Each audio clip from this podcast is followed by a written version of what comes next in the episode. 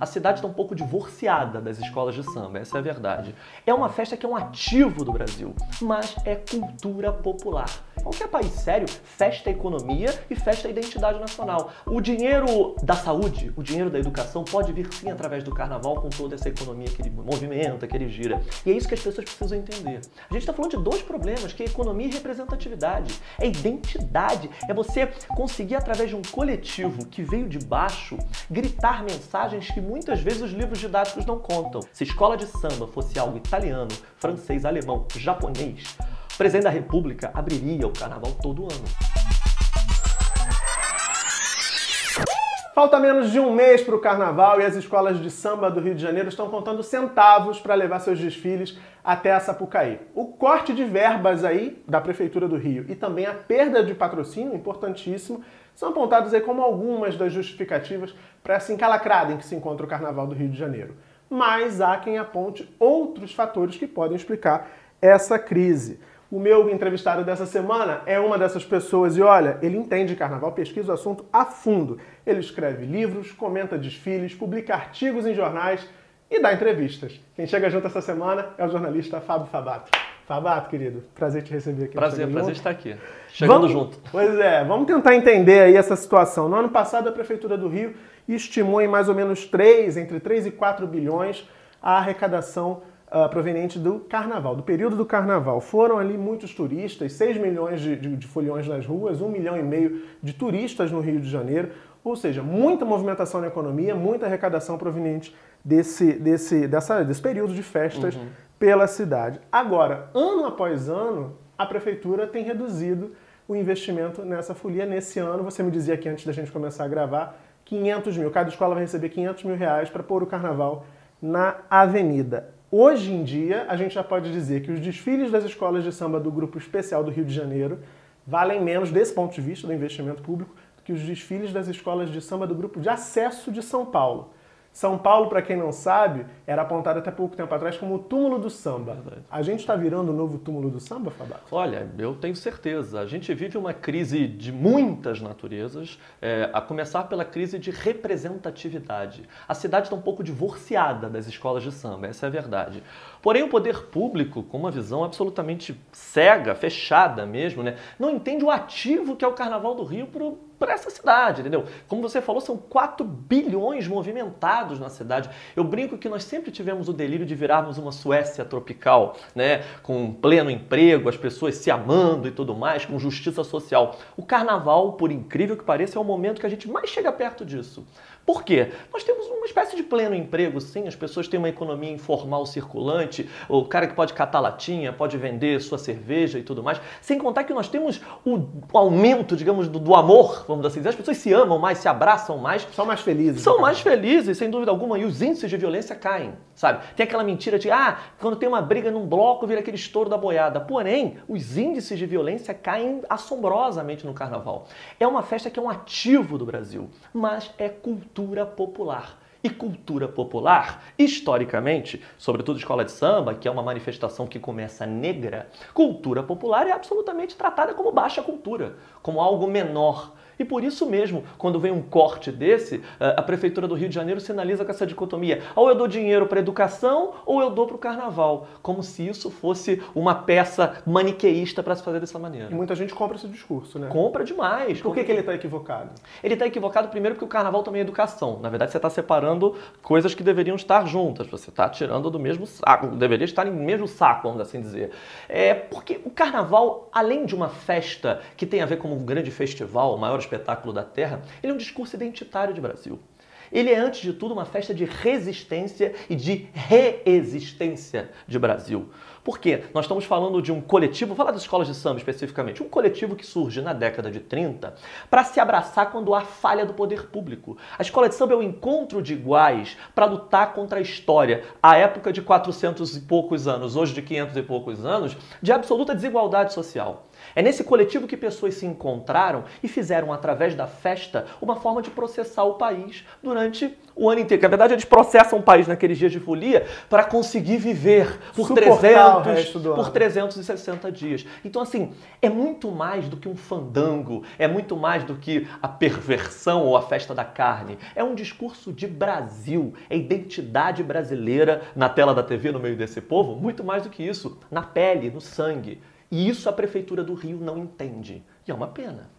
Pois é, agora tem muita gente apontando que, além da crise uh, motivada pela perda de, de recursos públicos investidos na, na, no, no carnaval, há também aí uma parcela de culpa das próprias agremiações. Você, inclusive, numa entrevista recente, você também apontava nessa direção. Por quê? Onde é que essas escolas erraram ou têm errado historicamente para que a gente pudesse chegar no estado de coisas que a gente chegou. Como eu falei, é, é, as escolas de samba surgem no momento em que falha o poder público. E as escolas de samba se consorciam com formas de financiamento ilícitas, historicamente, porque o poder público não entra com dinheiro naquelas regiões. Entra a figura do bicheiro, é o mecenato. Entra um cara endinheirado que passa a dominar aquela região e de alguma forma começa a financiar a escola de samba. A questão é que os bicheiros, eles tiveram a sua importância sim, a gente não pode negar isso para o Carnaval do Rio de Janeiro, porque eles deram uma mínima consciência administrativa para esses organismos que eram extremamente mambembes em matéria de gestão. Mas eles envelheceram, envelheceram em todos os sentidos. Estão todos com muitos cabelos brancos e também envelheceram nas suas práticas. Além de tudo, assim, é, a coisa do carnaval empresarial, fazer dinheiro, é importante. Como uma festa cultural, sim, mas que precisa de financiamento, é importante que as escolas de samba mostrem os seus balancetes, não sejam verdadeiras caixas pretas. As escolas de samba, em matéria de gestão, são muito fechadinhas, mas no sentido ruim da palavra. São caixas pretas realmente. E aí isso acaba reforçando a lógica de quem diz assim, não faz sentido colocar dinheiro público nesse lugar. Perfeito. Porque há outras carências. Perfeito. Então, porque gente... eu não sei como é que a pessoa reclama assim, é, para onde esse dinheiro vai? Como é que ele é aplicado? De que forma esse material está sendo expresso que o dinheiro que entrou ali está indo para a avenida? De fato, há uma série de questões que as escolas de samba ainda não resolvem. A própria questão de marca mesmo. Qual o valor da marca Mangueira? O Cartola, eu brinco que além de um gênio da música, é um puta diretor de marketing. Porque o cara fez o verde rosa e qualquer lugar que você vê verde rosa, você fala, olha lá o cara de mangueira. Quer dizer, tem um valor intangível nessa brincadeira que as escolas de samba não percebem. E quando elas vão negociar tanto com o poder público quanto com empresários, ela não sabe tirar todos os valores e ativos dessa marca. E isso é um grande problema. É, explica a crise. Explica. Parte dela, pelo menos. É. Agora, como você falou, uh, toda essa, essa questão de gestão também, essa falta de transparência, acaba reforçando essa lógica que parte da sociedade tem comprado ultimamente, de que é preciso sim deixar de investir em carnaval para investir e atender outras demandas que são legítimas, inclusive, Exato. da sociedade, que realmente o Estado tem falhado bastante uh, em prover serviço, oferecer serviço sobretudo. Agora, quando a gente fala nisso, a gente também está correndo riscos, porque como a gente falou no começo da, dessa conversa, o carnaval arrecada, é uma fonte de arrecadação enorme. Com o carnaval empobrecido do ponto de vista do espetáculo, menos gente pode se interessar para vir até aqui é e o Estado pode arrecadar menos. Agora, além disso, há também as perdas culturais, as, as perdas simbólicas. Né? O que é está em jogo quando a gente pensa dessa forma? Fábio? Não, como você falou, é um caldeirão de símbolos que nós estamos deixando de lado. Né? É, esse movimento financeiro de economia do carnaval é real. Nós temos vários economistas com estudos seríssimos tratando disso e me impressiona como que o Brasil, nessa coisa histórica de demonizar a cultura popular, nessa coisa é, cão vira-lata mesmo de olhar a sua cultura como algo menor e porque é uma coisa que veio de pessoas hum, normalmente de baixa renda, pessoas socialmente com menos, com menos dinheiro. É, historicamente foi assim que nasceu. E por isso tratam isso como uma festa menor e não entendem que é um valor absolutamente ancestral de Brasil. A gente está falando de dois problemas, que é economia e representatividade. É identidade. É você conseguir, através de um coletivo que veio de baixo, gritar mensagens que muitas vezes os livros didáticos não contam. O Enredo da Mangueira esse ano trata disso. A história que a história não conta. E o, o, o carnaval, na verdade, é um simulacro do desfile de escola de samba se você pensar esse enredo, porque a escola de samba é em si a história que a história não conta. E por isso ela é tão importante. Além de tudo, ela faz a economia dessa cidade girar. Eu só vejo benefícios do Carnaval do Rio de Janeiro. É que a gente é doutrinado a não festejar também. Nós temos umas questões históricas que dariam infinitos programas. Sim, sim. Mas é, a gente, historicamente, não é ensinado a festejar no sentido como se a festa fosse uma coisa menor. A festa não tem a ver com celebração de valores, a festa não tem a ver com economia. Em qualquer país sério, festa é economia economia e festa a identidade nacional. Aqui não, aqui é mero fandango que pode ser deixado de lado. É alienação. É alienação, exatamente. O dinheiro da saúde, o dinheiro da educação pode vir sim através do carnaval com toda essa economia que ele movimenta, que ele gira. E é isso que as pessoas precisam entender. A gente não está contando isso para as pessoas. Nós não estamos decodificando o tamanho dessa festa que nós temos. Se escola de samba fosse algo italiano, francês, alemão, japonês, o presidente da República abriria o carnaval todo ano. Aqui Era questão não. de fazer um discurso. Exatamente. Né? Aqui são pouquíssimos os presidentes que já foram à avenida, por exemplo. Pois é.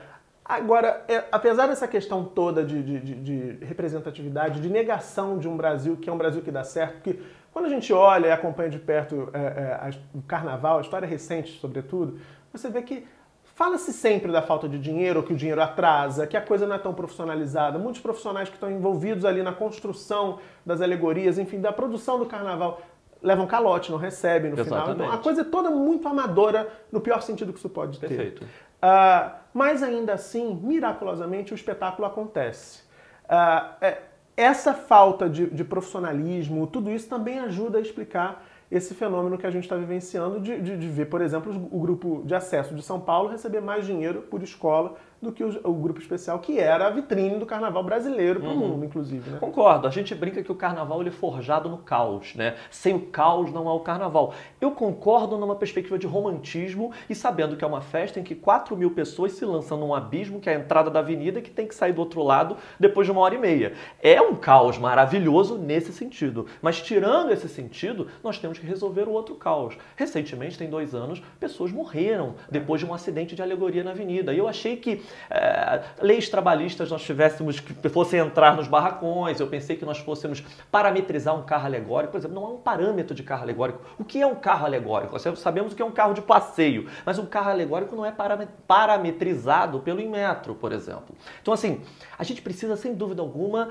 é, amarrar aí algumas coisinhas que estão soltas do carnaval. E envolve, sem dúvida alguma, essa caixa preta que eu citei, dentro dos barracões, envolve também questões trabalhistas, o próprio é, é, é, equipamento de segurança. A gente não tem isso e é muito complicado. Agora, o caos do carnaval, por um lado, é bonito, esse lado do barracão não tem nada de bonito e explica muito da crise. Isso também, uma coisa que também é interessante a gente pensar é como uh, uh, essa vitrine, como eu acabei de dizer, não despertou ainda da, da forma como deveria, como poderia, o interesse da iniciativa privada. Porque se a gente está vendo um modelo aí colapsando, que é esse do investimento público, a gente se pergunta por que empresas, grandes empresas, não investem, não tentam propor novas formas de gestão dessa festa, desse patrimônio cultural do Brasil.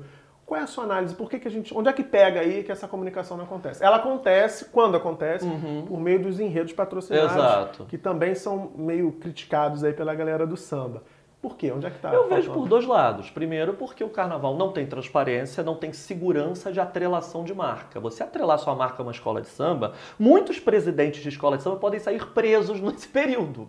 E você tem uma marca importante que, associado a uma escola de samba que um presidente vá preso ou que, porventura, até morra, porque a gente está lidando com pessoas que têm uma vida, por vezes, complicada fora da Sapucaí, vamos assim dizer, isso é sempre um perigo. Por outro lado, é, essa, essa, essa, essa crise de modelo, né, a escola de samba não sabe mesmo se vender, ela não sabe chegar no coração das pessoas com todos os seus ativos valorosos. E, além de tudo, eu enxergo uma questão social nossa que é racismo e pouca percepção de que cultura popular é importante. Isso é histórico, nós fomos ensinados dessa forma. É uma festa, uma manifestação negra, lindamente negra. E nós somos um país racista.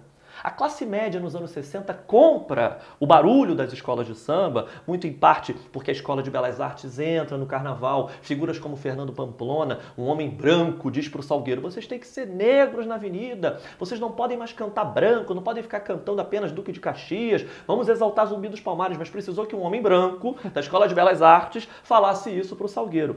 Mas, eminentemente, é uma instituição, é uma, é uma manifestação negra. E por ser uma manifestação negra, sofre sim preconceito. É visto como algo menor, como se não fosse um grande teatro a céu aberto. Eu enxergo aquilo como uma ópera única, uma ópera errante, uma ópera, como eu falei, que é um mergulho no abismo. Você enfia 4 mil pessoas de um lado e tem que tirar do outro em uma hora e meia. Nenhum lugar tem isso no planeta. A gente tem isso e não sabe cuidar. Não sabe cuidar. Agora, recentemente, como saída para essa crise, a imprensa tem noticiado que a Prefeitura do Rio busca alternativas para a gestão da festa, para a gestão do carnaval, e uma delas é entregar essa gestão para o Roberto Medina, um, um, cara que todo mundo conhece, criador do Rock in Rio, enfim, que já tem dado algumas declarações meio controversas Exato. também para quem vivencia esse, esse, esse meio, esse universo do carnaval. Você acha que essa é a melhor saída para o Carnaval do Rio, Fabato? Eu não acho. Dessa forma pura, eu não acho. Acho até que a gente pode conversar com o Medina, é um cara que entende de show. E o Carnaval tem um pedaço dele que é o desfile da escola de samba, que é um show. Mas um desfile de escola de samba não nasce como um festival tal qual o Rock in Rio.